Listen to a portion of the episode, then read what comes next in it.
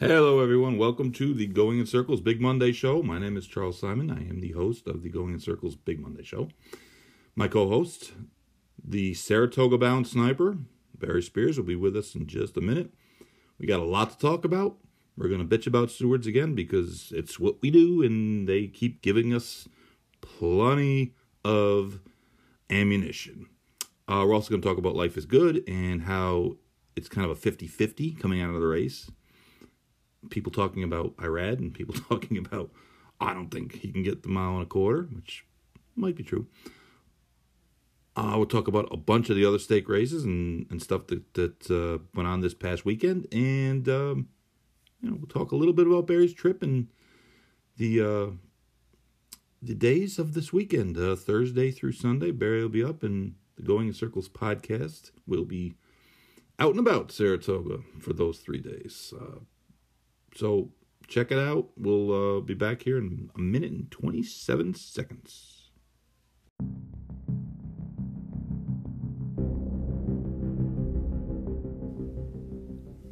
So Barry came up with an excellent idea. A Saratoga racing blog, the Going in Circles daily Saratoga racing blog, patterned sort of after the great Steven Crist, who, when he worked for the Racing Form, did a Saratoga daily blog. Uh, Steve retired several years ago, and we figured, what the hell? Let's let's try to put our own together. And so far, it's gone seemingly well. If you haven't seen it, check it out at Going in Circles Digest dot substack dot com or we put the link up every day on Twitter, on Facebook, on uh, all sorts of social media. Uh, check it out.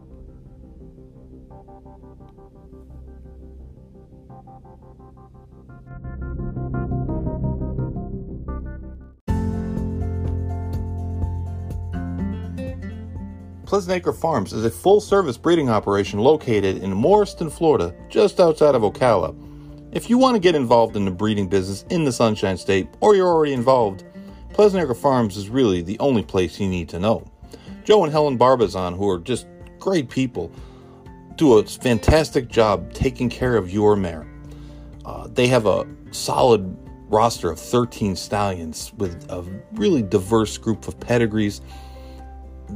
Your mare will find a match at Pleasant Acre Farms.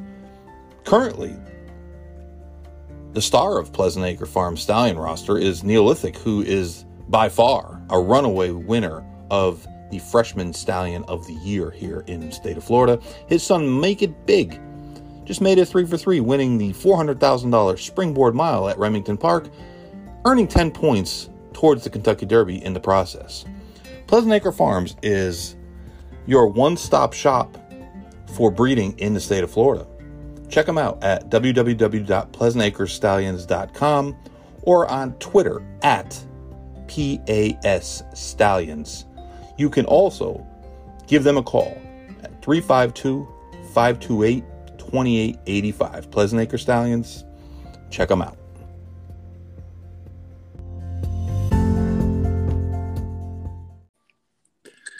Hey, it's the uh, Saratoga Sniper. yeah. Got your bags packed? You ready to roll? Just about. Funny enough, I'm. I, I wish it was uh, tomorrow. To be honest. well, tomorrow's dark. It's not the dark day. That's okay. I, I, that doesn't matter to me right now. Oh, needed dark day, to be honest with you. It's, it's been it's been a grind. Halfway there. The weather. Right? The weather has made it tough. What do you mean? Where are you from, dog? Yeah, the rain and you know, it's just uh it's like your camp sometimes. yeah, but you know Sir, you don't have the proper attire to go in there. Oh, you got you got you got the Heisman? If I hear that one more time. Really?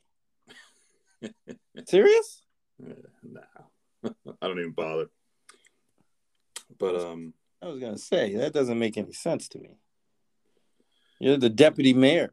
No, I kind of, been everywhere. I, I kind of uh, what's the word I would use? Um, I kind of just lurk around a little bit. You're a lurker. Yeah, yeah. I don't I don't want to ask for anything from anyone. So see, I can, have a, I can have a fine time at the racetrack without having to sit in a fancy place or you know talk to people that you know don't really want to talk to you, but they do anyways. See, it's good to be a lurker, not good to be a lingerer. No, no. I, I, I, I'm a mover at the track. I get my steps in. I see. You need a Fitbit, bro. I'm, I'm afraid of what the Fitbit might might show. No, you got control of that. I need a new knee. It won't tell you that. Right knee need needs to be replaced. Actually, it doesn't, but it's a lot of walking, Saratoga. There's no way, you know, around it. just a big, sprawled out facility, and people are all over the place. We got to go check in with certain people in certain areas, and you know, a lot of walking. So that's good. So we're prepared, though. We, we're we're preparing your for your arrival. I know. I, I had I had two calls from from the mayor this weekend. Yeah, he's ready. The mayor's got like five star accommodations ready for you. That's what he said. Can't wait. That's my man's. People are paying like six hundred bucks to stay in the Hampton Inn, and, and, you're staying with the mayor for free. I know it doesn't get any better than that. Pool. like got a pool, got a lounge out in the back. Upper echelon plenty of plenty of alcohol available at the mayor's house at all times. He told me he, he told me that he's chilled out with that. Yeah, like but not as much. He, he's chilled out with it, which means there's alcohol left. not a constant we'll see. barrage of uh, we'll of, see trips to the to the liquor store. I'm pretty sure as soon as I show up, he's gonna like throw some sort of alcoholic beverage at me. Probably. But um no, it'll be a good time, and I, I, can't tell you how many people said, "Is Barry here yet? Is Barry here yet? Is Barry here yet?" So really? They're waiting for you, man. Interesting. Yep. Be big pimping when you walk into Saratoga. yeah, I'll believe it when I see it. uh, let's just hope it doesn't rain. It, it, didn't. I looked at the forecast today, and it, it looks pretty good. The Probably the best weather that's been up there in, in like three weeks. Well, that's how we planned it, but you know, it said mid 80s, low 80s, no rain. That's what we need. the The rain part really makes it. That's awful. That's unbearable. I hate rain. It makes it. It makes it sticky, and then there's puddles everywhere. I know. I can't get my sneakers and then it makes the track heavy, and it, everything gets. Then they seal it immediately. So I mean, yeah, I put that uh water repellent on my kicks. Yeah, I'm gonna check baggage for just my shoes. And mind well, you, I'm only gonna be there four days. Really, two. Yeah. two travel days. So yeah, I'm gonna do. I'm gonna wear every every piece of footwear I bring, somehow, some way. yeah. Yeah, I got chastised today because my shoes had dirt on them. So, from the mud from the the, the deluge on um, on, on Saturday. Good luck, mud. That's what you should have told him. It's good luck. Yeah. It was uh Saturday that that storm kind of came out of nowhere and I mean they called for a shower too, but it it, it rained pretty yeah. hard for about I was going to say it, it, was coming down. Yeah, yep, I... it sure was. And then, you know, 45 minutes later it's sunny out. Yeah, but that's like Florida, man. But I, I think it made the track heavy though. Yeah. I mean, people are kind of getting after life is good and um, it, it's like a 50 50 uh, split down the middle of, of comments after the race of uh, people that are shocked that Irad would intentionally cut someone off. And then there's the other 50% that, that said, oh, that horse will never get, he'll never get him on a court based upon that race, which I don't know exactly how you say that, but um, uh, I don't know. I mean, in the uh, the the initial Breeders' Cup future book, pari-mutuel future book wager, uh, the Breeders' Cup, which uh, you know they they the morning line was a little suspect, but hmm. Olympiad was nine to two on the morning line going into this weekend. And then some pundits are, are now saying that because Olympiad didn't show up, that the competition wasn't that difficult, which is a strange concept to me because generally when you beat another horse, you don't automatically knock him. You're just saying, hey, we beat a horse that had won five in a row. But, but, um, yeah, I guess it's it's all perspective. I'm I'm with you on that. It's like, well, he just won five in a row and he got thumped. Yeah, and it yeah, was good. It wasn't like he just got nosed out or something. No, right. He, beat, he goes. He was beat nine lengths and had a clear trip. I mean, that, that was um, right. He got the trip he wanted. That's the yeah. trip. Yes, that's what he does. You know, he might have been a little bit further behind, but but um, life is good. Sets fast fractions. That's what he does. He opens up. He's a sprinter that stretches out, and it's it's like this talk before the race that uh, who is going to you know press him. Well, no one's going to press him. No one's going to press him in any race. I mean, Flightline's with... fast enough to press him, but I mean, if those two actually make it to the race, uh, I don't under you know. I mean, who's going to take back? Flightline is going to be the one that's going to take back for sure because he showed it last time. He's got that dimension, and and that's making an assumption he's going to make it, which is it's just far from a a guarantee. I'm not sure he's going to make the next race. So, you know what I'm saying? I'm with you.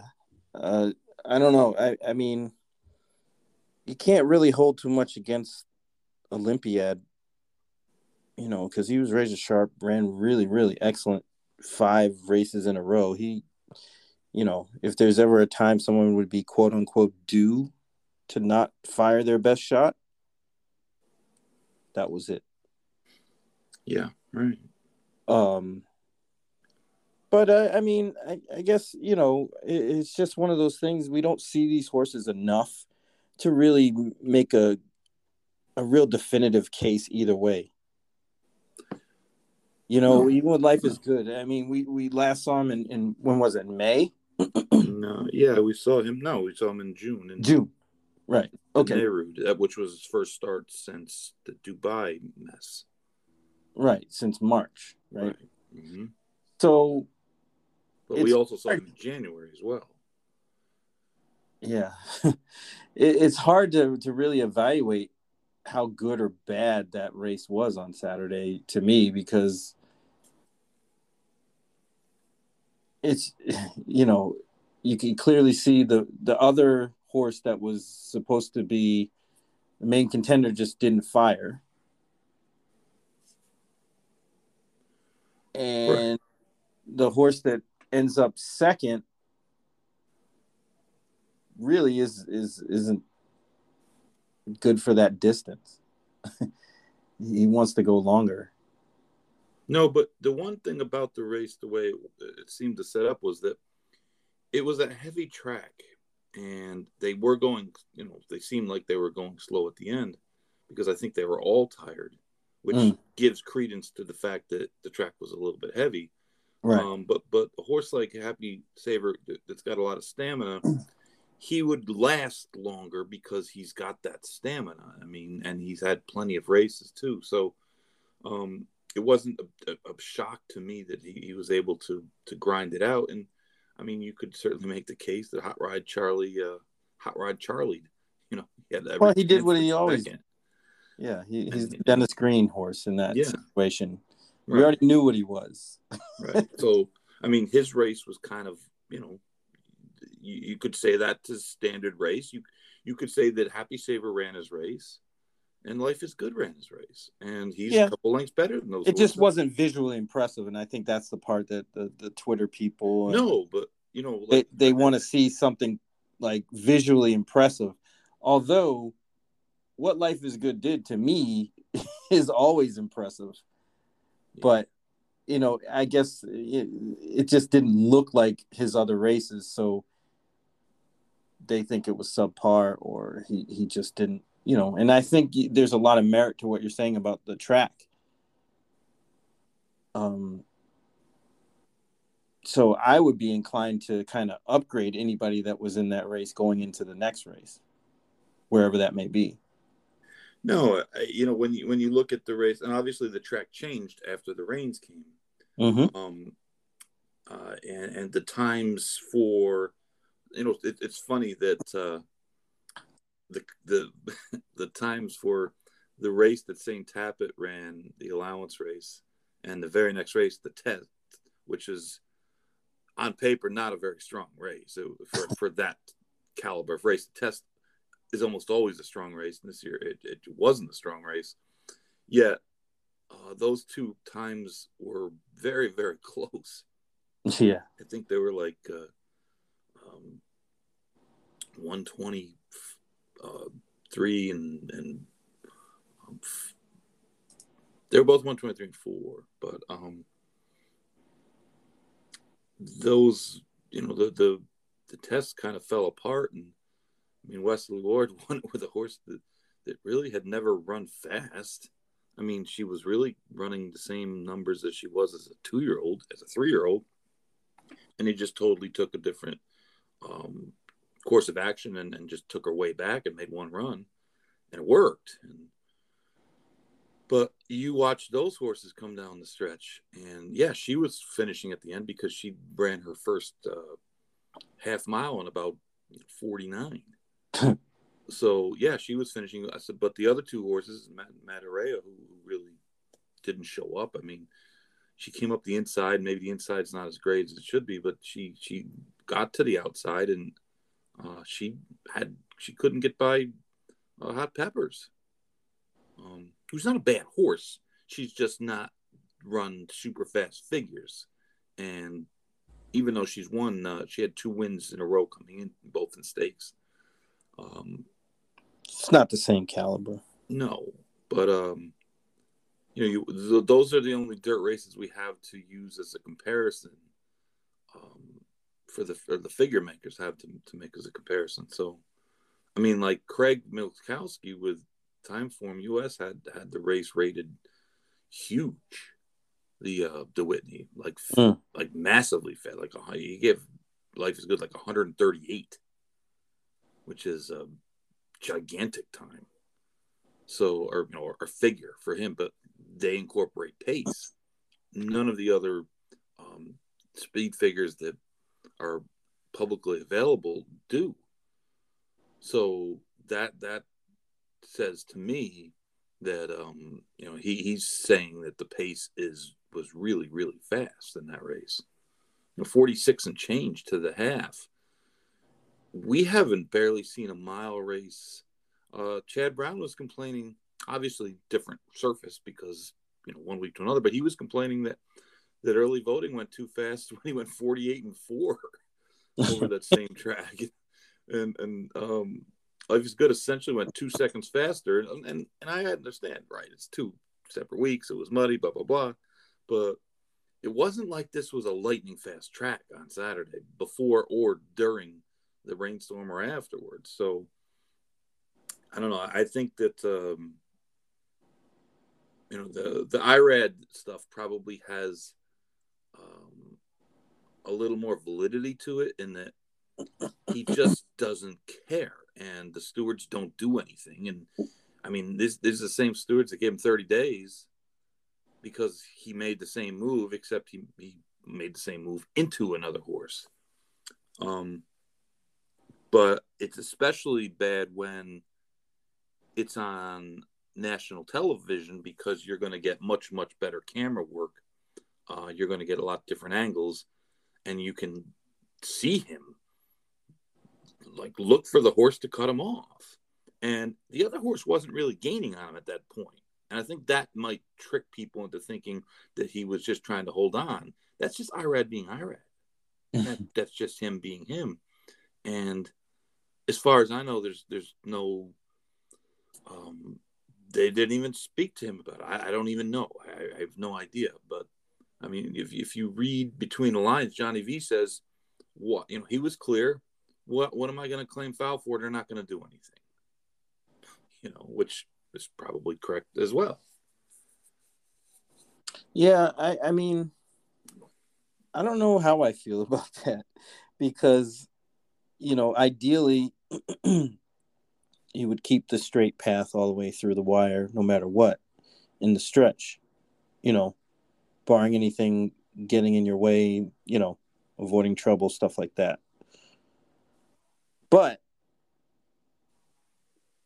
what he did isn't unprecedented.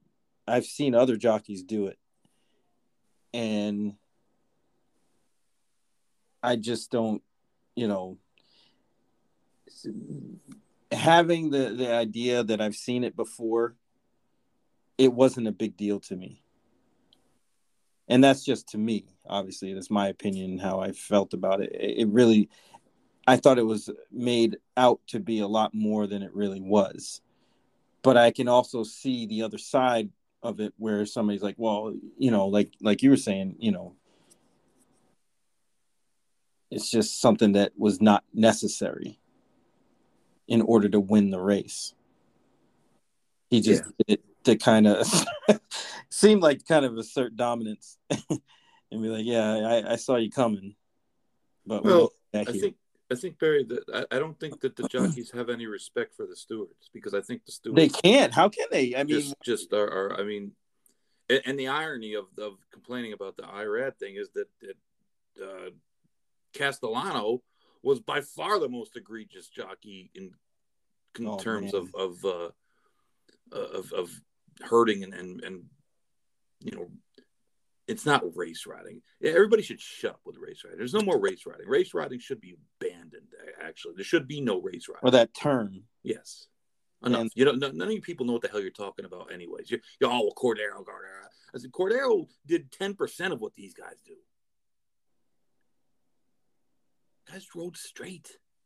Was was their horses bearing out, getting out? Was there? Of course, but these guys are doing it every single race the third race on, on uh, excuse me, the eighth race on Wednesday. Uh, I, I just don't know what how they could possibly justify that horse staying up. that was uh, Dot's dollar. The comment, the comment, and, the, and it's going to be in the form when the horse runs back. Herded foe. That's the common.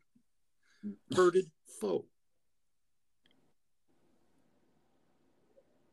well, I guess the, there's no other way to describe it, and there's no foul there, so it's like you gotta you gotta put something to kind of give you an idea of what happened, and that pretty much sums it up. The chart caller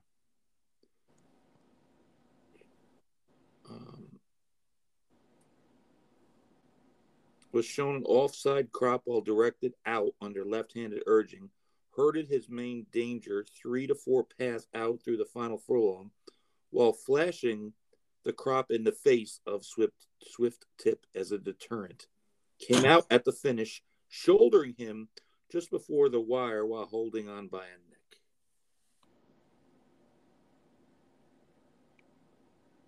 Yeah, that seems accurate. It's it's yeah. just it's just ridiculous.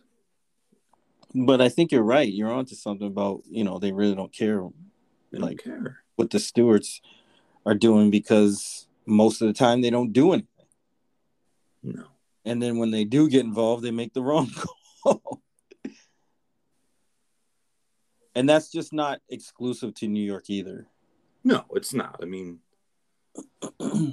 last week we we had a we had a call where, where the jockey did nothing. Nothing happened. Like literally nothing happened, and they disqualified a horse. And it, you know, they, they tried to come up with the, they give us the, the, you know, the BS safety. You know, whenever anything happens now that you want to just uh, cover up. You just call, oh, well, we're, we're doing it for safety reasons. Safety reasons. Safety, safety, safety. My ass, safety. But it's just not.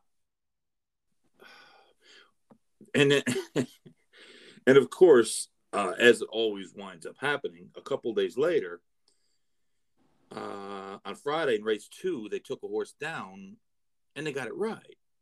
And of course, everyone howled because they said, well, if that is, no, no, you, you can't knock the correct call because it's the correct call because they're making other bad calls. Uh, last Saturday, they made a bad call. On Wednesday, they made a bad call and they let horses go that, that shouldn't have. But the call on Thursday was was 100% right in that the horse hurted the horse mildly hurted, not like egregiously hurted, hurtled, hurted, but he did. And then he made contact with the horse and threw the horse off for a stride. And it happened in a deep part of the stretch. The horse who got fouled came, you know, back and just got beat on a head bob. So you can't justify leaving that horse up because there's no possible way you can say that the bump, uh, in addition to the hurting, didn't cost the horse six inches. So they made the right call with that one. But that one's like a textbook easy call because the finish was so close. And honestly, the Wednesday call, and I'm sure what the the, the uh, justification for Wednesday is going to be. Well, it happened so late. But I put up on on the uh, a picture, two pictures, um, on Thursday's daily blog, and the first picture is the two horses coming into the stretch when they straightened out, and the horse that Castellano was on is is uh, within an arm's length of the rail, and when they hit the wire, they're in the sixth path. Right, they're in the middle. and it was just those two. So Yeah. that in itself is just um you don't think you you don't you don't think JJ Castellano can straighten a horse out after riding for 25 years? He couldn't make sure he couldn't get that horse off that horse. No, he can't. He could, could. Of course he could, but they don't because the stewards don't do anything because the stewards are just not doing their job properly. Well, you, I mean, eh, from a jockey's perspective, you, kind of almost have to take your chances. Of course, that's know, the thing. It, is is that they're not. I I mean, I wrote that up on on Sundays. said, you know, Irad Ortiz is responsible for what he does on the racetrack, but he's not solely to blame for this. The fact of the matter is that he gets away with it, and others get away with it because the stewards don't do anything. They just don't do anything. And if they're doing something in secret, well, that's news to everybody. And it, you know, I don't want to hear what can we do. What can you do? Fix it. It's a problem. Fix it. yeah, that's something that's easy fix. Right. They're all congregate in the same room. March your march march your your your your official uh, suited rear ends into that jockey's room. Close the door. Order everybody out except for the jockeys, and lay down the law and say we're going to start suspending you every week. We're gonna we're gonna have to bring in guys from the Finger. We're gonna have to bring in uh, Andre Worrie to ride in these races because you guys are gonna get. We're gonna give you suspensions every single time until you stop. Ride straight. But they don't. They don't.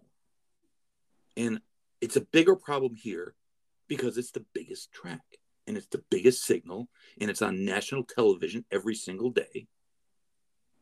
And I'm not going to be one of these, oh my God, if a horse gets hurt or if the jockeys fall down.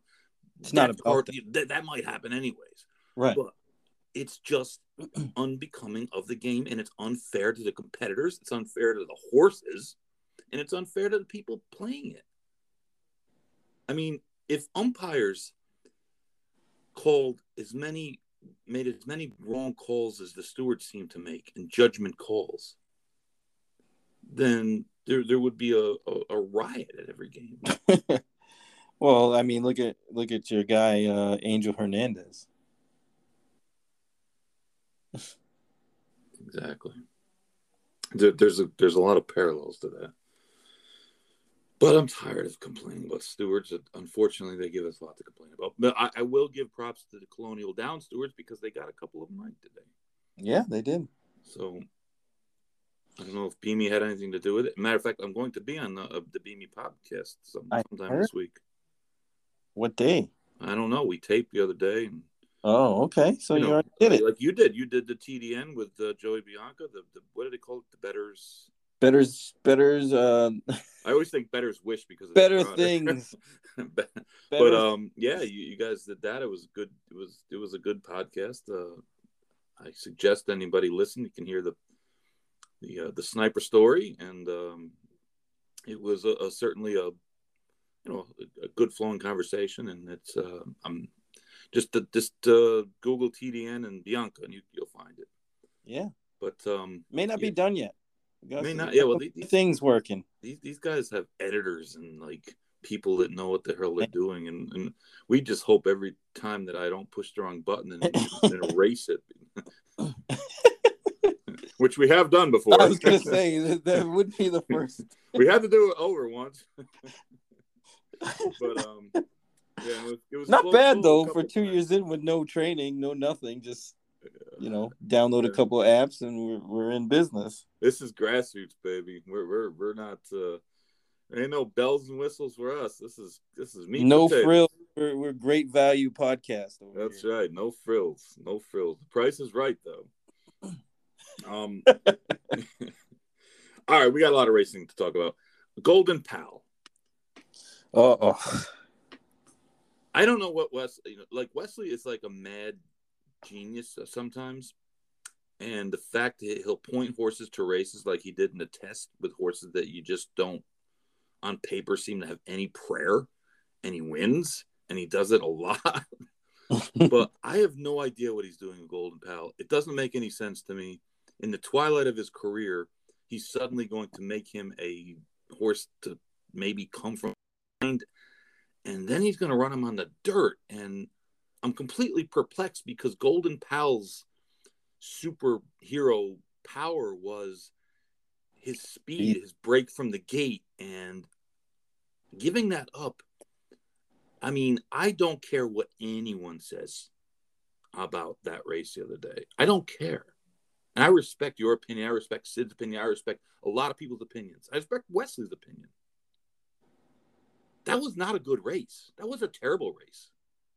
Those horses, like talking about the Breeders' Cup and Sprint and who's going to be in there, the two horses that that were you know lapped on him at the wire, they would not get invites to that race. They they would not be invited. No, definitely not. Graham Motion's horse was uh, four starts in two years and zero wins, zero places, and I, I think zero thirds. And the horse who was third, he was he got beat in an A other than allowance race like four times in a row. And if the race was five and a half furlongs and three jumps, Irad can say all he wants about oh he he, he would have found more. He would have found them more in second place. After the fact. He was getting past. But it's just odd to me because it's just weird to me to, to you would be experimenting at this late in a horse's career. I mean, he's seven for seven in the U.S. sprinting on the turf, and six of those races were won in pretty dominant fashion on the lead. And um, I'm just kind of taken aback because I, I don't think he raced particularly well. And if you watch the head on, don't watch the pan shot. Go to NYRA, the replays. NYRA's got a great replay center. They do. Their, their um their website, the best in the game. Um, and it shows you both the pan shot and the head on shot for every race, clear as a bell. When you watch the head on, Irad can say whatever he wants. He was nervous coming down the lane because he was riding a little harder than, than it looks on the pan shot. And he was in tight quarters and he kept he kept him in tight quarters on Graham's horse. If he thought he had them, he wouldn't have needed to squeeze them. He wouldn't have. And I think no one was more surprised than him when he looked over his right shoulder and saw his brother coming on the on, on the Donn course. That when you looked at the PPs, you were thinking, you know, what's he even doing in here? But I, I just don't. Um, I, can tell you, I, I hope he doesn't run him on the dirt because I have no idea how he's going to run on the dirt. To be honest, uh, to me, it's like how often do these these late career Never works change work? Never works out. You know, um, like the only Oh, one well, I can some of them remember, it wasn't even this late in his career, but, But like the not- only like top horse that changed surfaces right at the end was prized, and that was like 1992 or 1980, you know, like forever Well, ago. switching dirt to turf is a it seems to work a lot better than the other way around. Like if you have a turf horse that runs exclusively on turf and then they go to the dirt, never. But the other way around, it does work.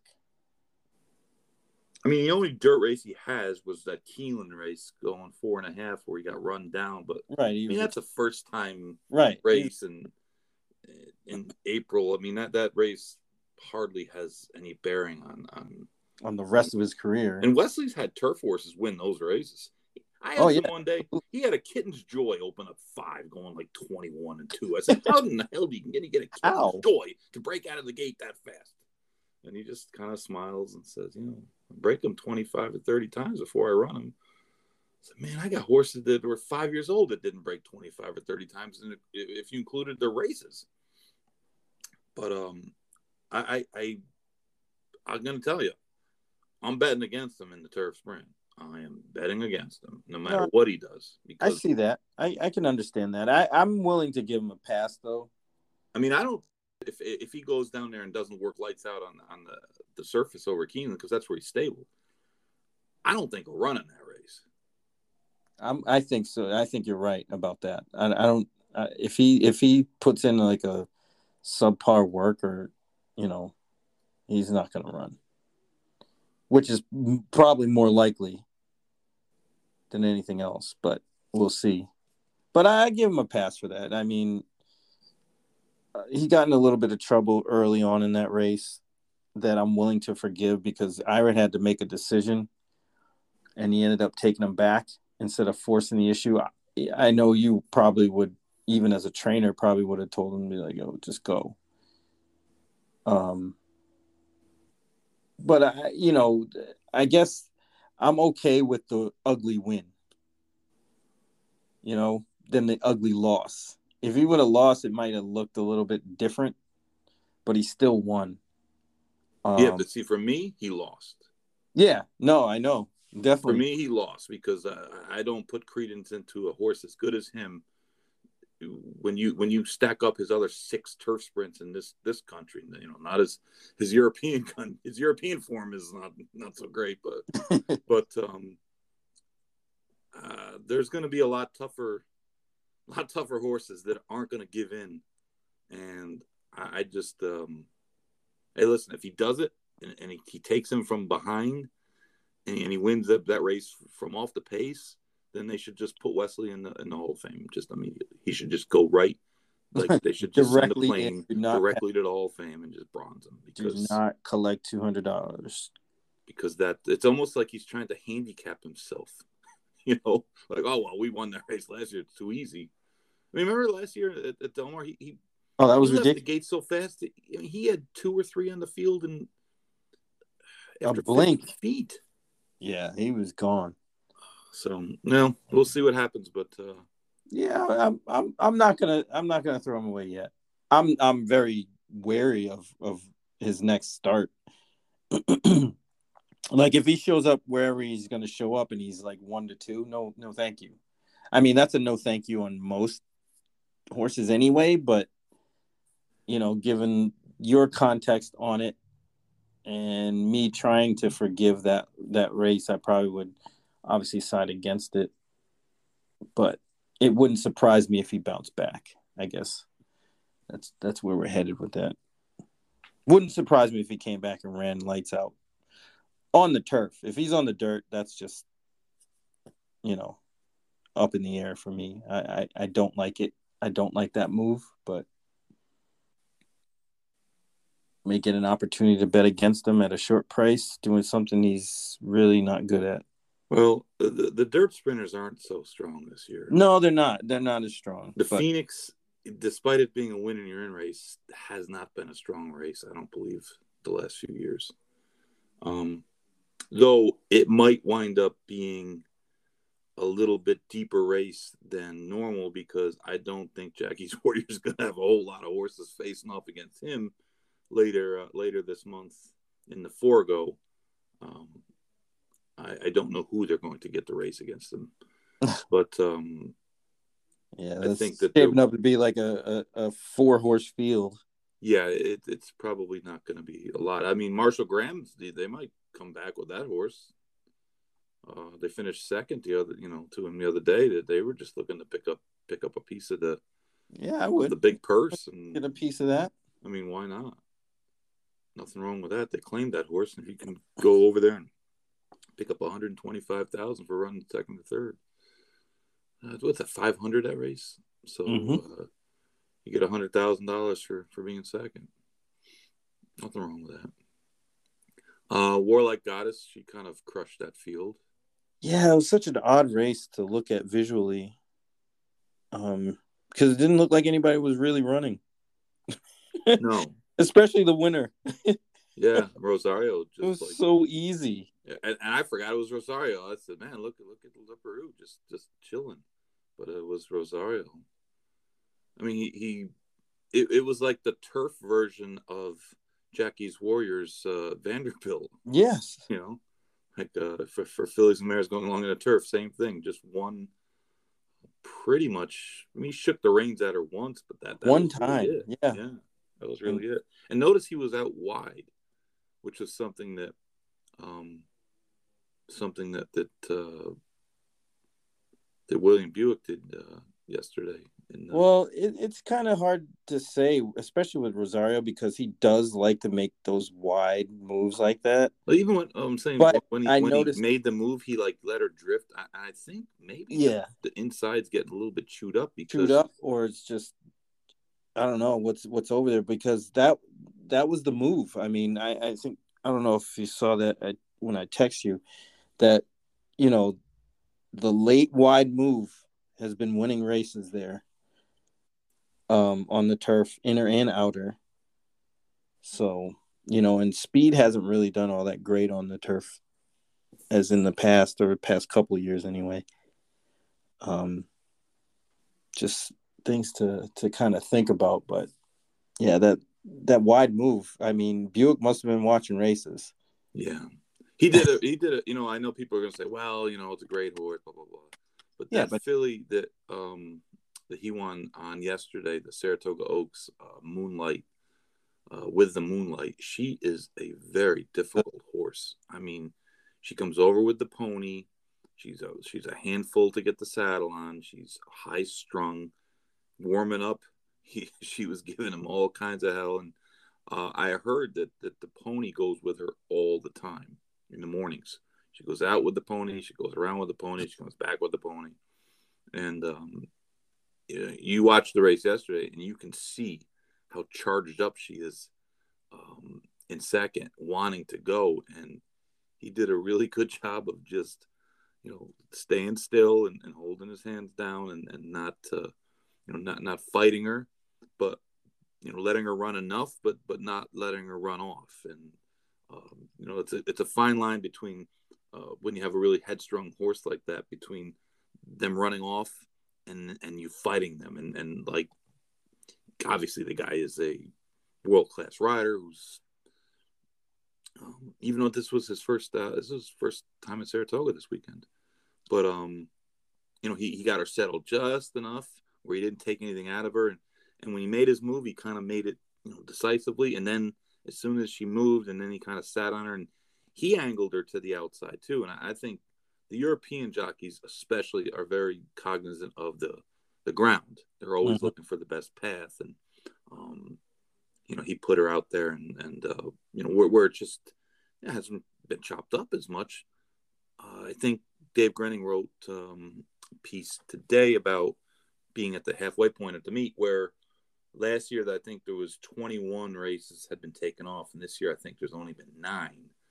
So you know you ran a uh, an extra, and and it's yeah they got two courses, but still the rails have been out, and um, you know the courses you know they, they get a lot of use when they when they don't they don't get a lot of rain and, and we don't get the races taken off. They you start using that course an awful lot. So so the outside was was probably the better path, but um, but she looked good, and, and he did a he did an excellent job in the Saratoga Derby, which was a little bit of a strange race because Emmanuel, who uh, had gone wire to wire in the poorly named Pennine Ridge um, before he had the little debacle for the Belmont Derby, being a late scratch, but he figured to at the very least be, um, even if he wasn't pressing um, the leaders in in that race. Um, you know, you thought uh, he, you know, classic Causeway. You thought he would at least be laying up close. Not even. And he was taking. Uh, Prat took a hard hold of him early, and he never ran a step and back through the field and, and was essentially just jogged across the wire. He he didn't run good at all, and I hadn't heard anything since uh, about his status. But uh, you know, because of that, Classic Causeway got an easy lead. Um, of course, we don't know how easy it was because the timer malfunctioned. Again, it's only you know a million dollar raise, but um, it's tough to say exactly how fast the. Uh, I think the track has had him in like 48, 47 and change, which you know for mile three sixteenths, decent, which decent. is a race that they don't run hardly ever. Um, but no, it wasn't a slow pace, that's for sure. And he had, you know, yeah. he had a couple lengths, but but Buick got Nation's Pride right in the pocket, right from the start, setting third on the inside, which was a far cry from uh, the Belmont Derby where he just got totally lost. Not not as lost as Stone Age, but he still got lost, and uh, he had just had a yeah, I think he just got lost just enough at Belmont, and he overcame kind of that pace scenario and ran on. You know, he was he not that he was getting the classic causeway, but he he definitely closed ground um, late at Belmont, which the turf was hard and fast. It was like a pool table. Yeah. yeah. And then they come back to, you know, Saratoga, and it's it kind of flip flops the the scenario a bit. Um, but I, I thought he ran the best that day. Classic Causeway won at Belmont at the big price, and then, you know, he seemed like he was going to be the horse to beat. Yeah, he, he was, and, and Buick, like I said, he, he gave him a perfect ride. And, um, it helps when you're on the best horse, but we see the best horse lose an awful lot too. Uh, Stone hmm. Age, he, he didn't show up at all. He, he was nah. he was very very he ran evenly the whole way. U.S. racing, might which is weird because you know he was showing speed. Like even even the in at Belmont, he kind of showed speed. Got pulled back though. They they they rated him, and he was way back there with with Nation's Pride, and and they were just too far back on that hard course at, at Belmont. But Stone Age was almost like a no show. Yeah, he, he didn't. He really never had any kick. He never made any move. He just he was he ran evenly really didn't show much. One paced. Yep, very very one paced. Um, the Adirondack Wayne Lukas had a we had a flashback. Naughty Naughty Gal won that. Another another horse that found the outside of the course, except mm-hmm. this was the dirt course. Maybe uh, more more greenness than than anything. Uh, I don't think. I mean, going into that race, six horse field. Uh, Janis Joplin's still a maiden. Uh, a couple of the horses broke their maidens and, and non stellar times. Um, so I'm not really sure how good that field was, but Naughty Gal ran okay, and uh, she she seems like um, maybe she'll go a little bit further. And Wayne had mentioned he's going to wrap her up and and uh, run her back at Churchill in the uh, Pocahontas, or you know maybe wait till Keeneland and, and runner, but I, am guessing he's going to run into Pocahontas because Wayne, Wayne, is not one of the guys that, that, that passes on too many dances. So, um, but you know, it was kind of an, kind of cool to see. I, I just don't think uh, when we look back years from now that people are going to say the 2020 the 2022 Adirondack was uh, Hall of Fame making race. I hope not. They were in trouble. Yeah. Um, this weekend, uh, excuse me, this week, we had uh, not a surprising announcement. Um, I guess it was a little bit surprising because last Saturday, not this past Saturday, but the Saturday before, there was seven horses, I believe, worked over the course at Churchill Downs on the dirt, or excuse me, the turf. and the the feedback was not good. It was poor, and uh, that has been kind of this undercurrent of, you know, are they really going to run on this course and and like, you know, what's going to happen and what are their options? And and according to Marty McGee, they couldn't. Our idea of running at uh, Colonial, they couldn't because of uh, issues with moving the race at that late date out of the state. And Churchill doesn't officially own Colonial yet because uh, the closing, the paperwork, uh, everything hasn't been done yet. And been stamped. Just kind of a, a, legal thing. So, so Colonial really wasn't an option this year, though it should be an option next year. They they should move that to Colonial and make it a Colonial event because they have a, a really good turf course, and it's a neutral place. Churchill owns it anyways, and why why open back up for one day? Um, yes, even though I, I understand that they're going to handle probably more money if it's a Churchill than it is a Colonial, but but still, um, you know, you could have eight grass races that day. You could have all kinds of grass races. You could have the Virginia bred. My friend said he goes, they could run all those Virginia bred races early. They could come up with a couple, you know, schedule, move the schedule around and have this giant turf festival.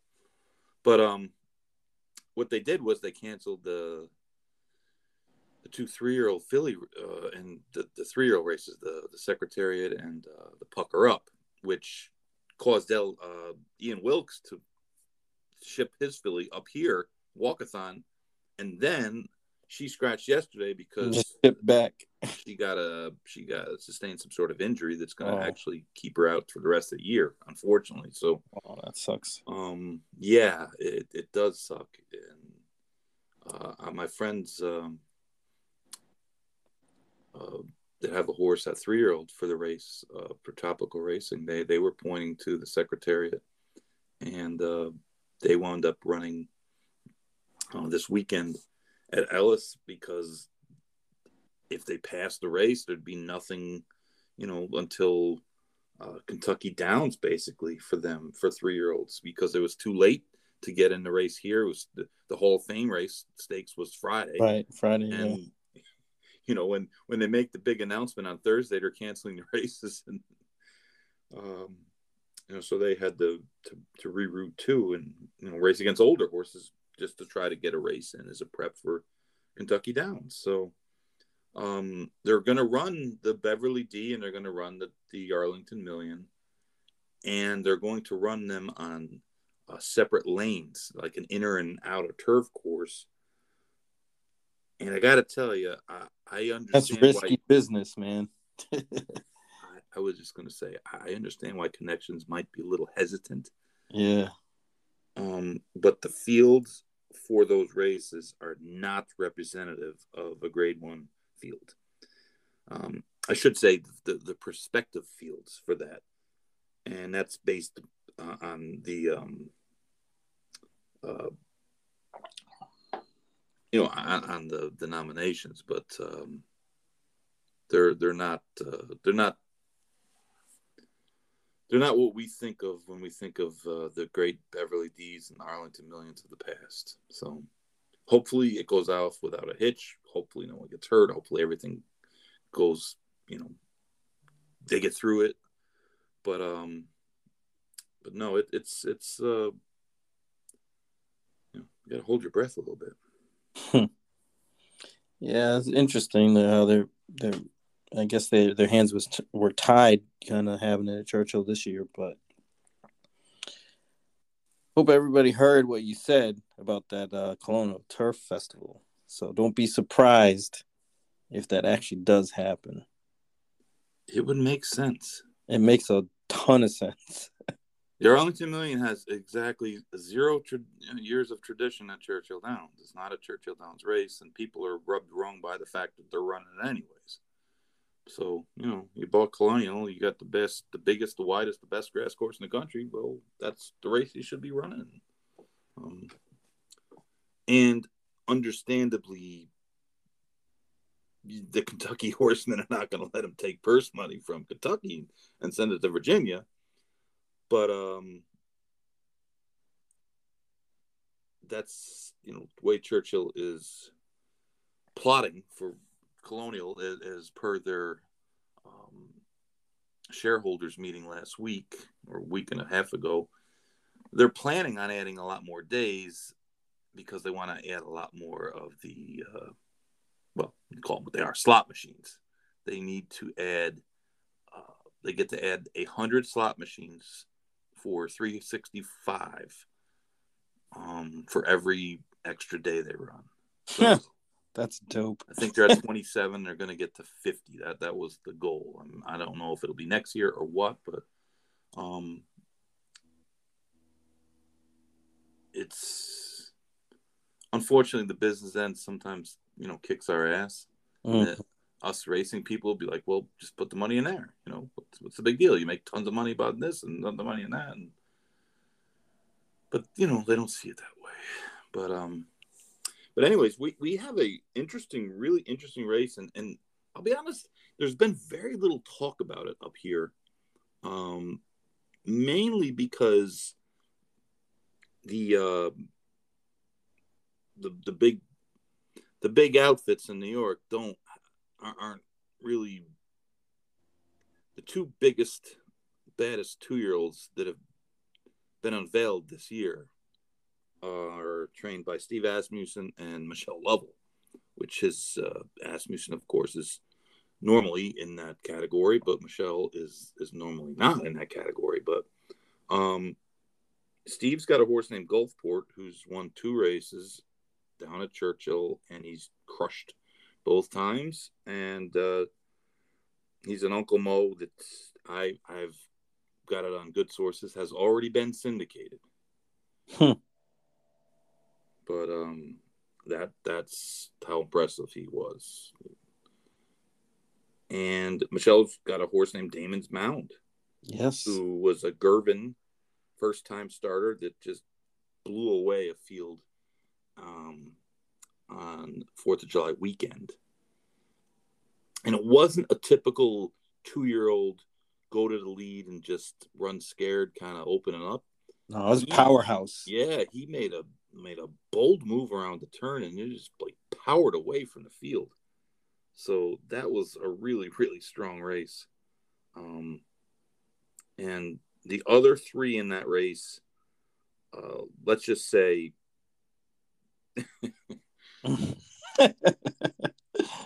don't look on paper like they're going to be challenging uh, either of the the other two. Uh, but that might be one of the better Matchups. matchups that Yeah. you're going to see, and, and essentially the two by far most impressive two year olds, uh, two year old Colts of the year matching up in in the Saratoga Special. Um, the Fourstardave is looking like a short field as Yeah. well, which has kind of been the theme of Saratoga and greatest stake races. Um, that is is a little bit of a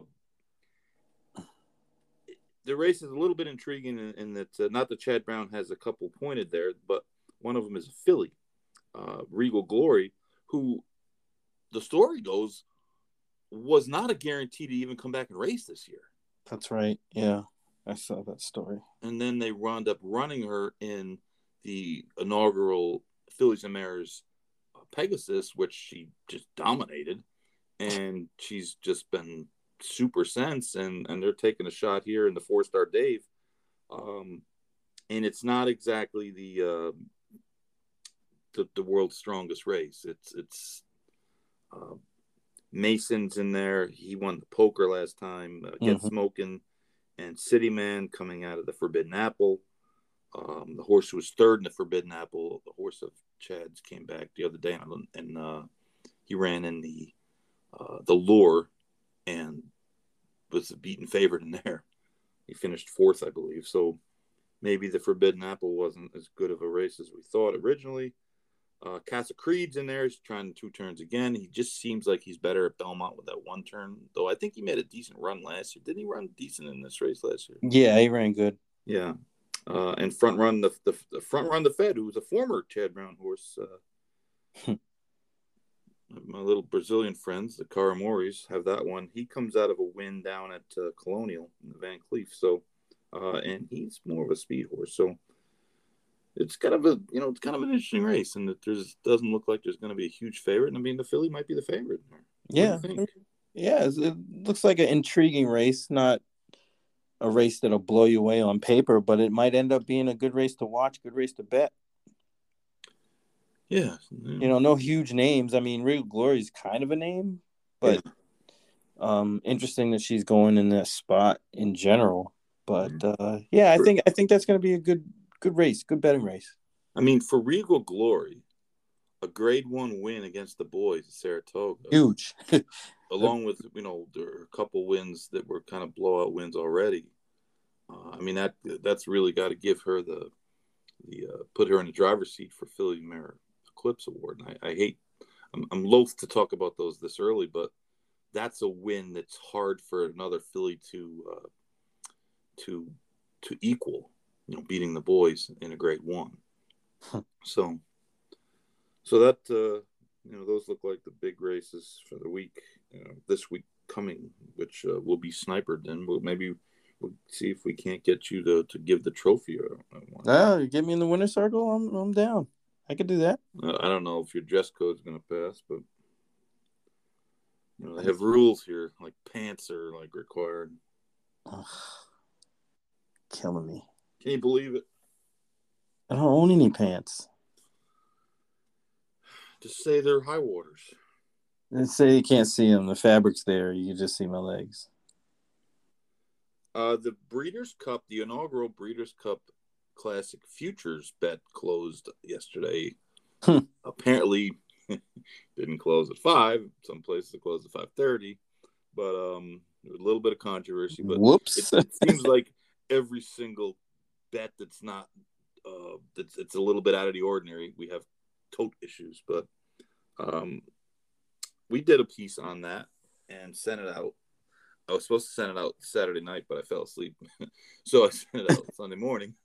Um, yeah, and just kind of running down the twenty-four entrants because there's twenty-three horses and then one um, the field, which is actually I, I that's that's the bet I made. I bet I, I took a I took a shot in the field.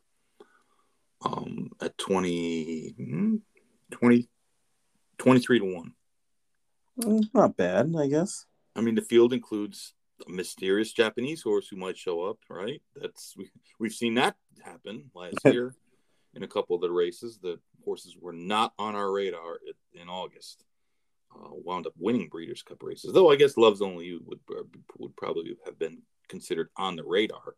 The Japanese had never really broke through in America, um, outside of uh, remember Cesario Oh yeah, she came over and Hollywood. Right? The, the Hollywood. Yeah, the American Oaks. He just crushed them.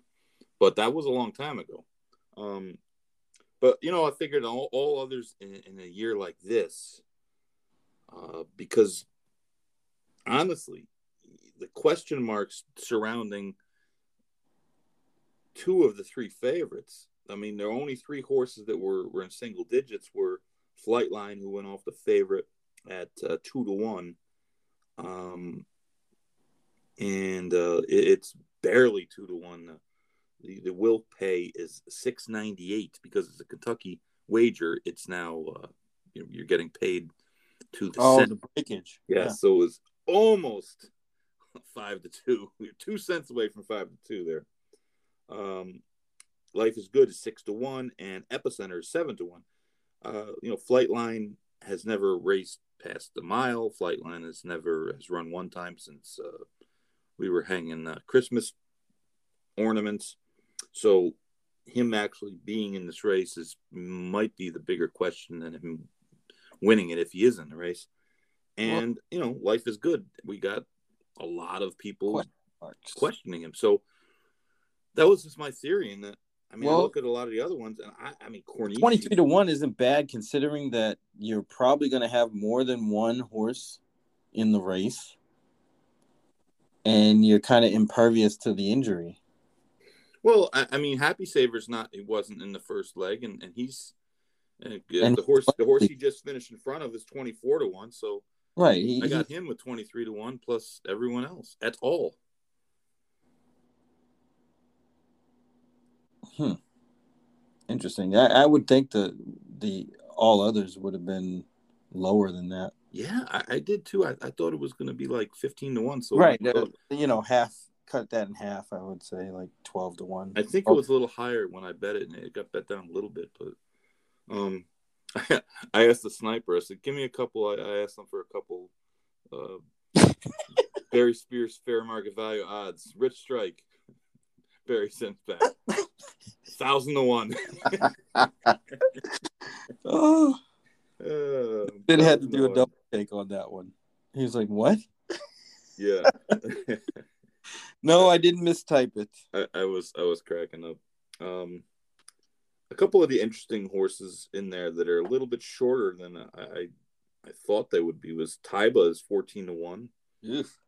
Um, Olympiad, who was nine to two morning line, went went off uh, uh, seventeen to one. See that that might be an okay play, provided he's not hurt or anything. Well, yeah, provided right that that that mod continues on because that was the question mark with some of these horses. Like Emblem Road, all right, he he won the Saudi Cup. He looked impressive. His record is like unbelievably good, but his trainer's running him in France and grass races. So, you know, is he is he going to come over? Probably um, not. You know, pr- right? Probably not. I mean, the horse had never even left Saudi Arabia before his last race, so I, I don't know. I don't know what he's going to do. American Revolution, he scratched um, Saturday. I guess he's probably going to go into Woodward as uh, as you know Pletcher's entry in there with uh, huh. the horse that came. Uh, who was the horse who ran into the, the Jim Dandy ran real good uh, last year for Diodoro that they that Pletcher ran in an allowance race a couple weeks ago. I know you're talking about. Yeah, he's supposed to run into Woodward too. I think. Damn, the name escapes me.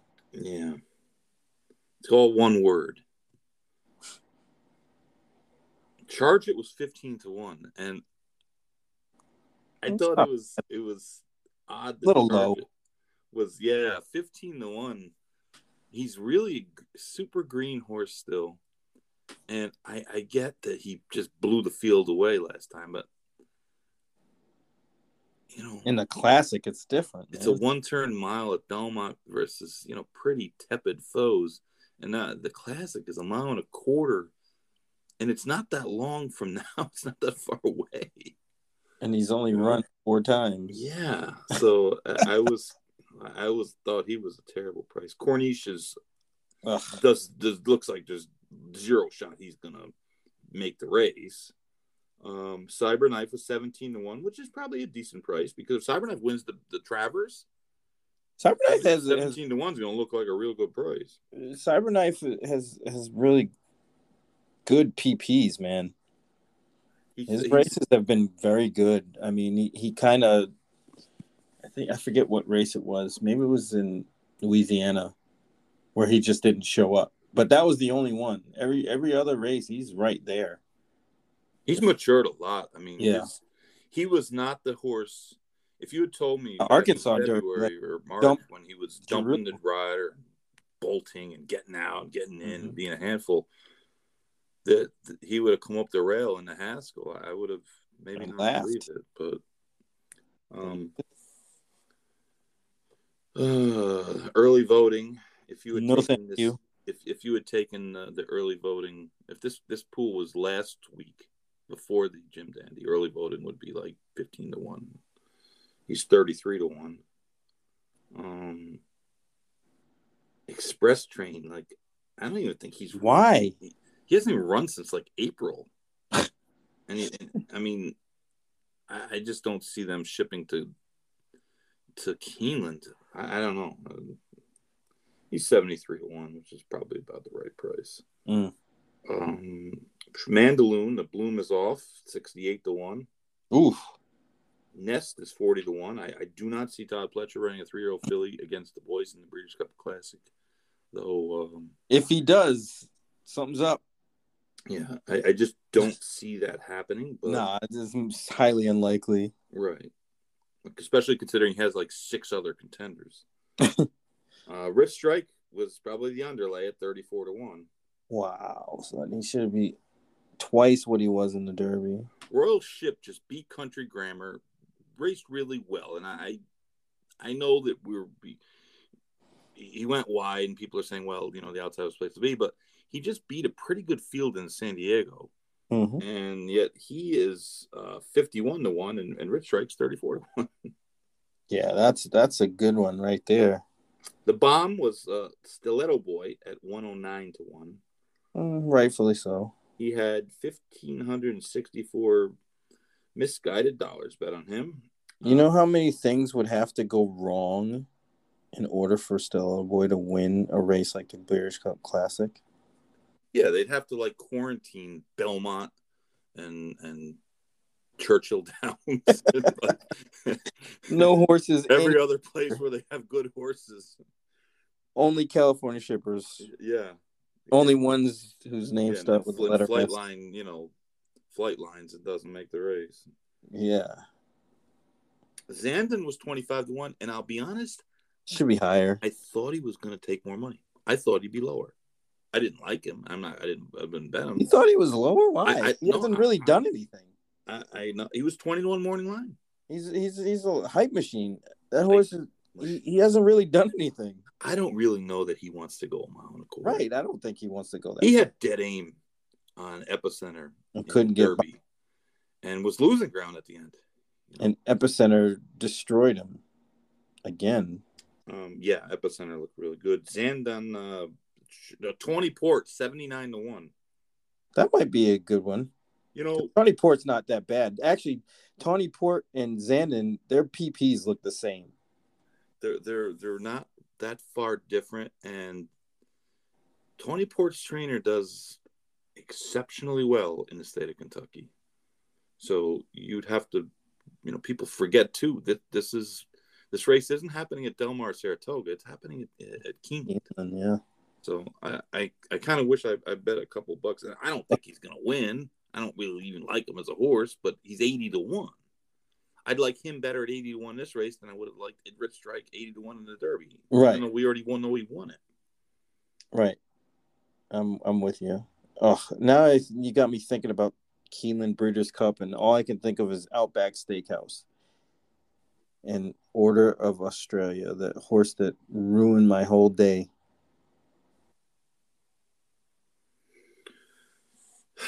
He's still out there all over, I know. all over the world, clunking it up, getting beat. He got he got his, his rear end beat the other day by that horse with all the vowels. what was his name? Baid or Baid. Yeah, he got he got buzzsawed by him. That's a It good wasn't horse, man. Good, and he just came over here, drew in, and won And I didn't have. number, and did not use He was on the other side. He was on the other side of the program. on the fourth page.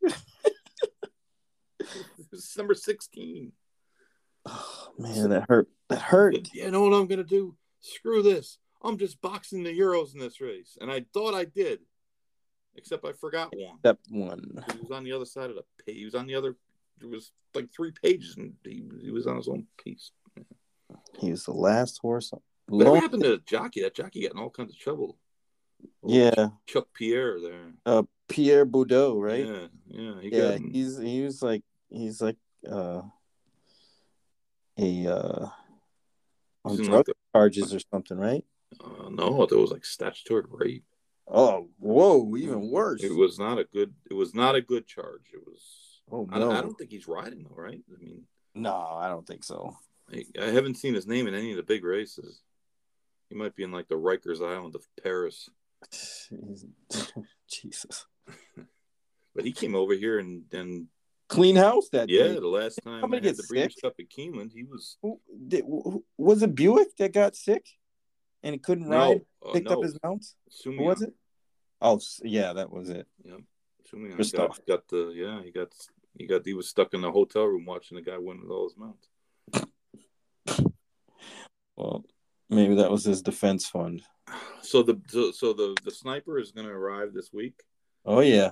and uh, like I said, we've had plenty of inquiries. Where's the sniper? Oh, Where's the sniper?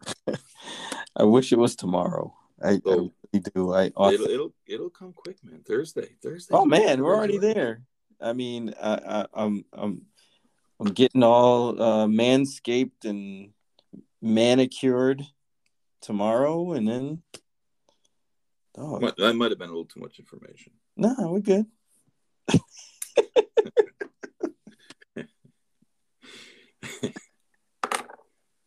You know, I've advocated for this before, but they really need to get the, the girls to do the massage, the back massages, like they do in the card rooms. Oh, at the track. They need that. Oh, that should have a section. Of, like, totally if you great- run a racetrack and you put that in, you will get undying love and, and, and support from us. We will support you forever. I'm pretty sure they do that in that little uh, blackjack section at Tampa. Yeah, they can only do it at card rooms. I, I, they, they had it at, at Pompano. Oh man, And and I asked one of the girls, I said, "Can you come over on this side of the, you know, because they have the the, the big uh, card room can't cross the line. right next to the." And she said, "No, we're not allowed to." They don't want you to make money. Excuse me. no, I, I think they were afraid of them getting involved. Like the card players were like a, you know, safer than the the, the nutty degenerate. That is true. Well, I don't know. Mostly true, I should say. Not absolutely true. no, the Pomp was never a place that had too many like. I mean, had a lot of crazy degenerates, but I witnessed a fight at the Palm Beach Kennel Club at the card table. a, a- fight at the card table. Yes, this was actually when uh when I first moved down here. I was at the Palm Beach Kennel Club and I was playing cards before um the Breeders' Cup. The year Zenyatta won. Mm-hmm. And these two guys just started getting into it. They started throwing cards at each other and then it escalated from there.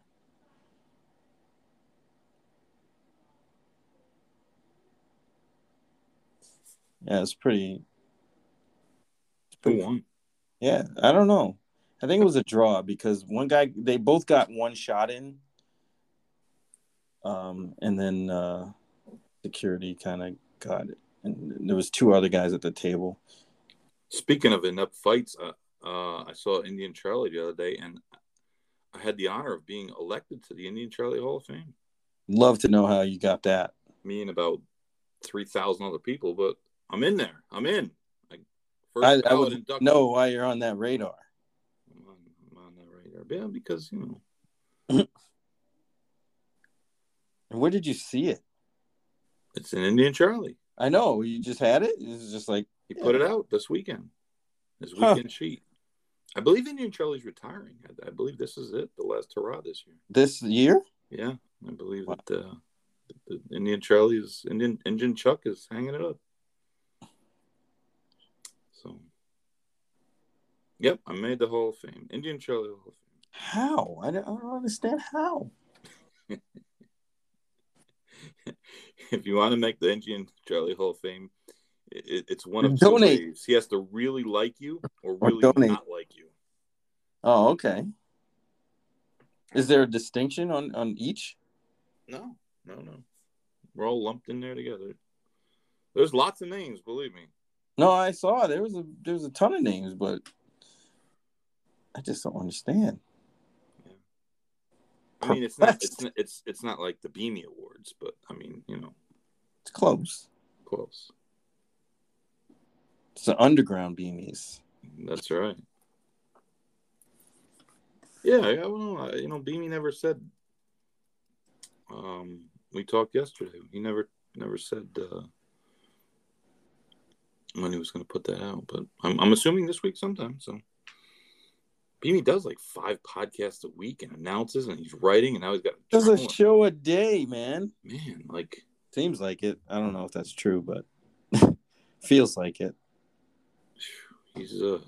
He's a machine.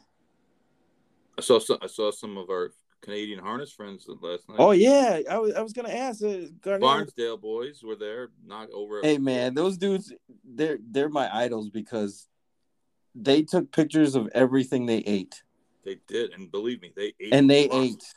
Yeah, Those and ended up at. Morton's. There was at, at Finger Lakes today. Yeah, last night, man, it was like royalty over at the harness track. Dave Ice Cold Weaver was over there. Oh, we drove up from from Jersey. He was there. CJ, he was was wandering around. Joe Ricky, the, the famous track announcer from many different tracks, including Saratoga, including Pompano, Right. including Ocean Downs. He was Holy cow! he was there. My man Mike Washburn, uh, a legend from the, the the Saratoga harness days when we were when we were 16, trying to figure out which mutuel teller would let us make a wager.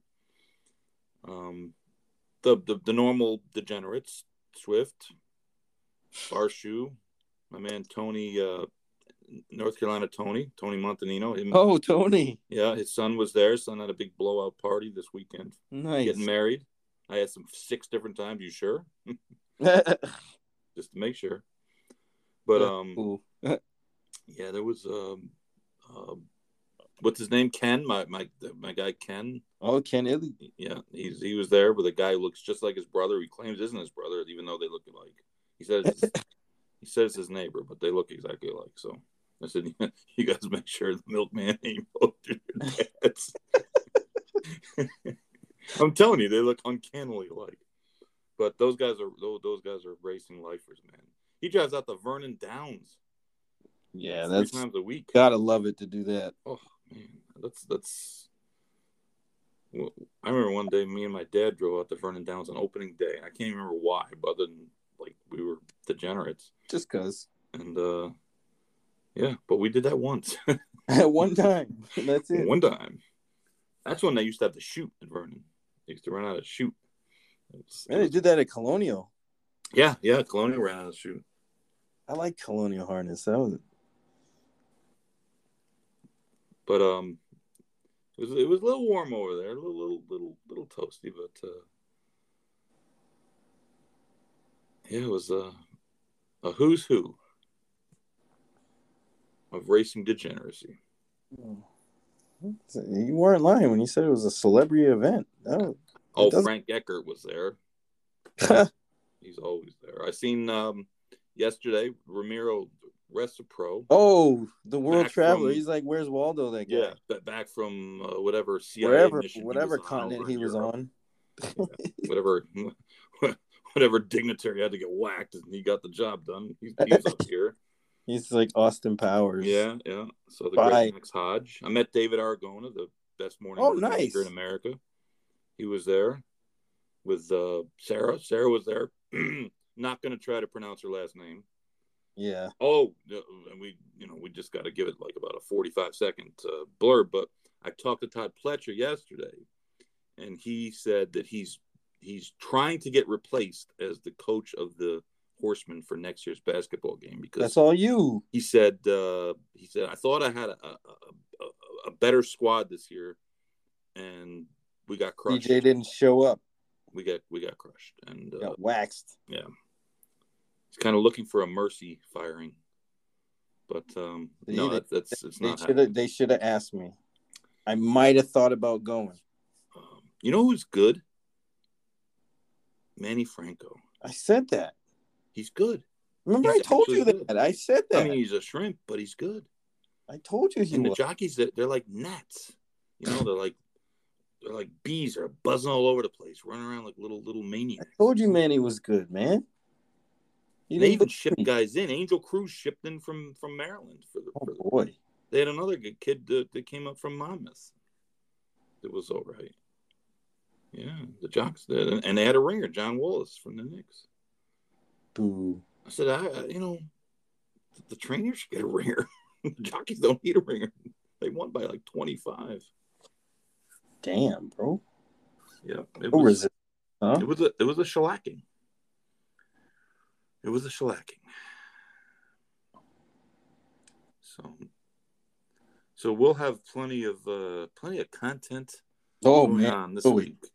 maybe even video. I've been asked. I've been asked about a couple. You know, you guys gonna do a special show? I said, man, we're gonna do a show every day, live and direct from wherever the hell we happen to be. I can. I'm down with that. Matt's coming up. Hooves. Oh yeah. He's he's he's he's making a return call. He'll be there. Man, it's gonna be epic. So he's trying to get some of that Saratoga grub. Sick of this Florida nonsense.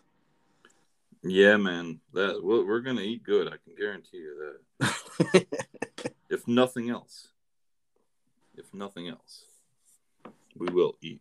well, Eat. that's that's that's the main attractor. Yes. Today I, I took a I was I did literally nothing today. Today was a day of recovery. Try to get prepared. You put your your legs in the ice buckets. Yeah, I did.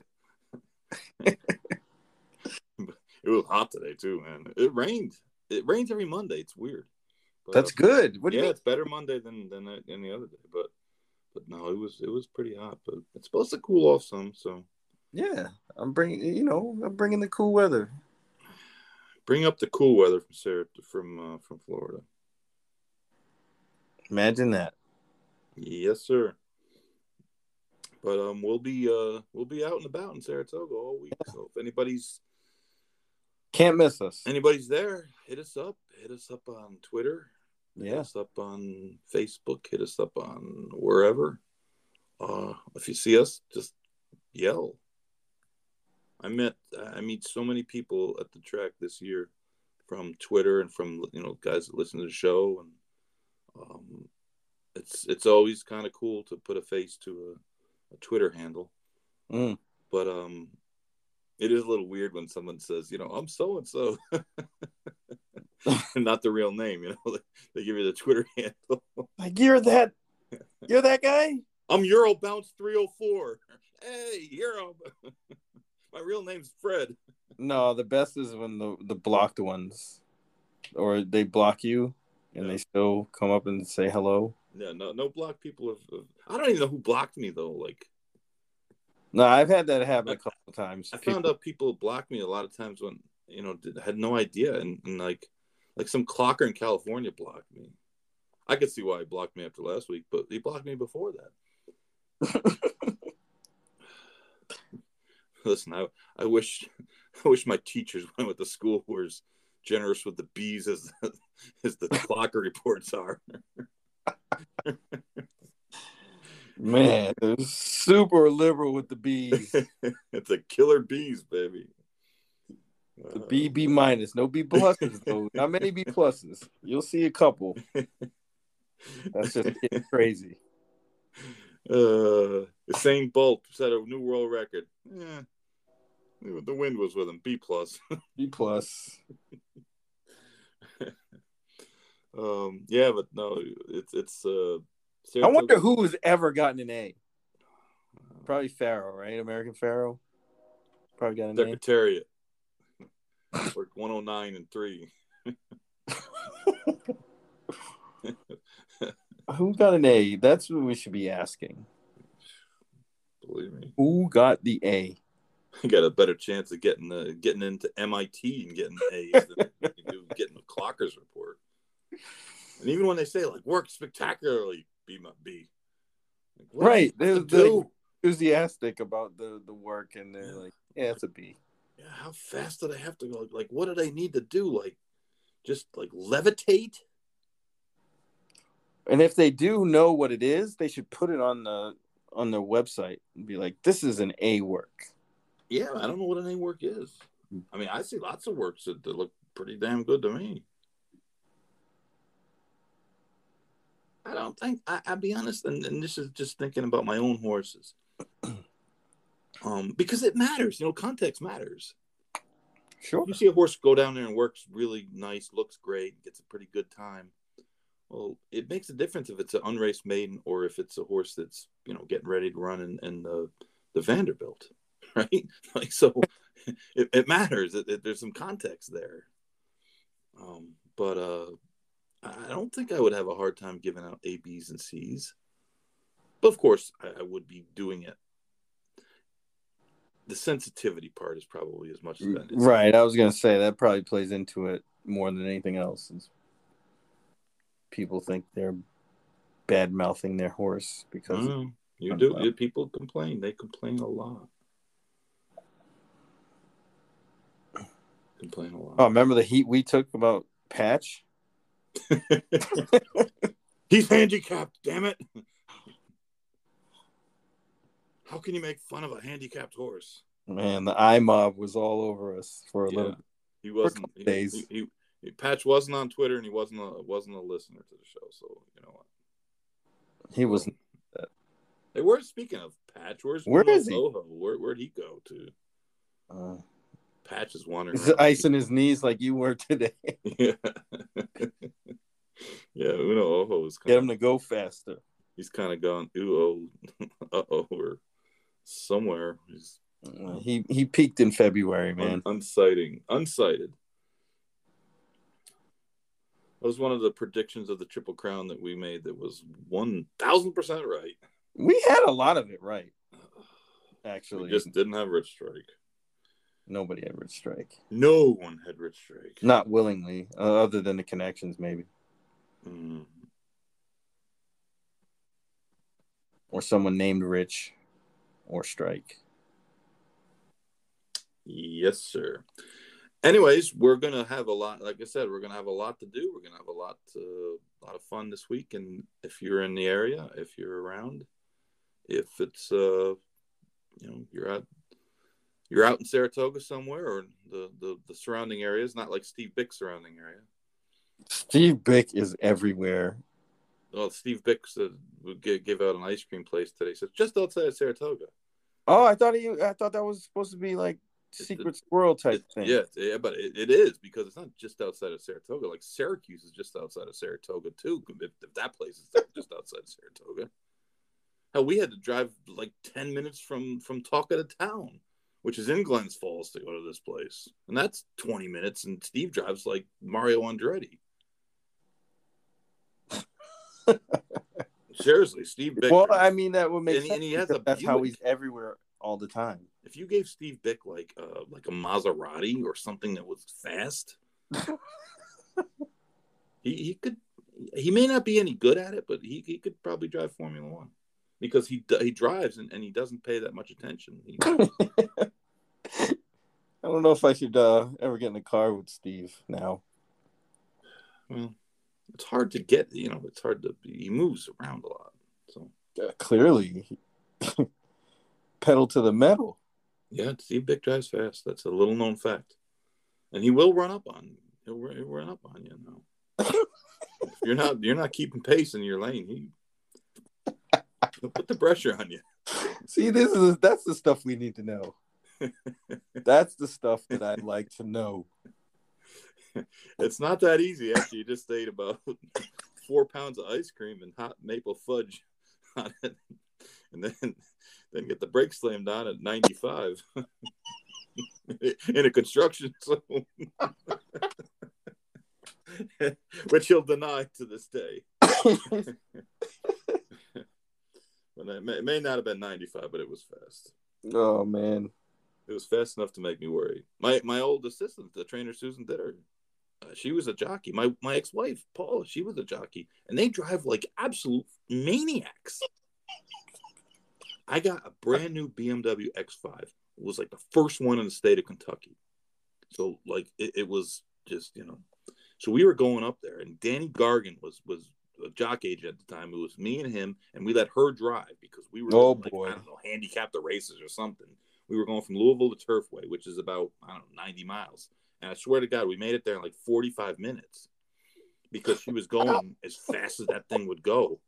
And I thought to myself at least three times, well, at least if we do get in a wreck, it'll be over quick because we're going about 140. And then Susan drives like a like she she drives she used to be a jockey too. So it must be something like with them because she she like weaves in and out like it's you know, she she drives like Irad. she herds all over the herd foe. Yeah. Herded She's driving foe. like a like a like a, a Volkswagen. Well, I mean, to her defense, It's it a is Volkswagen. It's got the car, it's got the little emblem. I don't know what the name of it is, but it looks like the Atlanta Hawks emblem. Oh, I know what you're talking about. Yeah, yeah. That that car can go like 115, easy, and swerve. Well, to to her defense, it is South Florida, so I get it. Man, It's lucky when you get that much road to be able to go that fast. That never happens.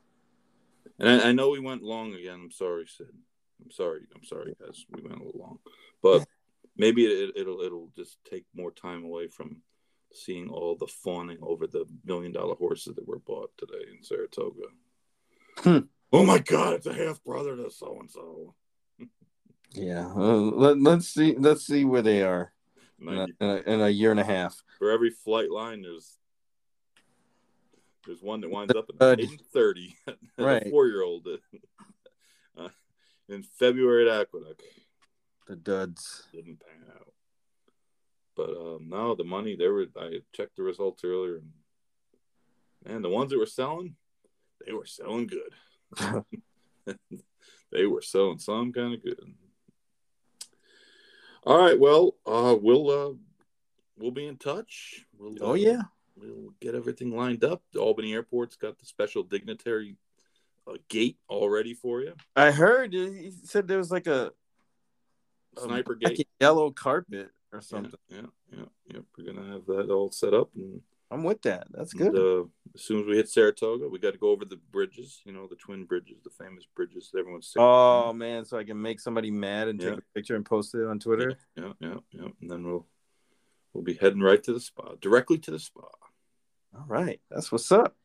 So, all right, sounds good. And um, thank you everyone for listening. And and uh, anybody, if I forgot to mention you, Frank, Frank, Frank, I see you, Frank. Oh, Big Frank. I Big think Frank, I saw, I saw that picture.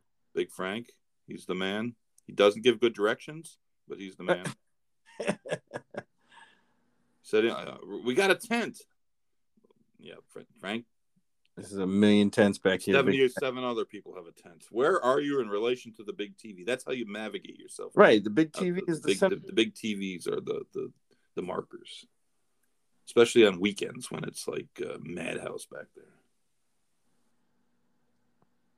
So yeah, we'll be uh, we'll be out and about and uh, Oh yeah, and and and seriously, I appreciate all of the people that have been reading the digest. yeah. Uh, it was a sniper's idea, and it was a great one because we've had a tremendous amount of people reading it, and I got a lot of good feedback. And if there's something else you want us to talk about or write about or talk, you know, mention, just just let me know. Um, but uh, yeah, that's uh, that's worked out pretty good. Good stuff. So thanks for listening, thanks for reading, and uh, we'll be we'll you'll be hearing from us Thursday. Absolutely. All right, sounds good. We'll talk to you.